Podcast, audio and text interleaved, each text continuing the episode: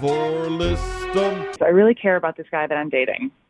And I've also realized that I'm dating that guy. Like that guy that makes like super awkward comments, and he'll say things in public that you shouldn't really say in public. On our first date, he told me that my hips were perfect for pregnancy. People have what? told me that, yes. And I'm like, I mean, what?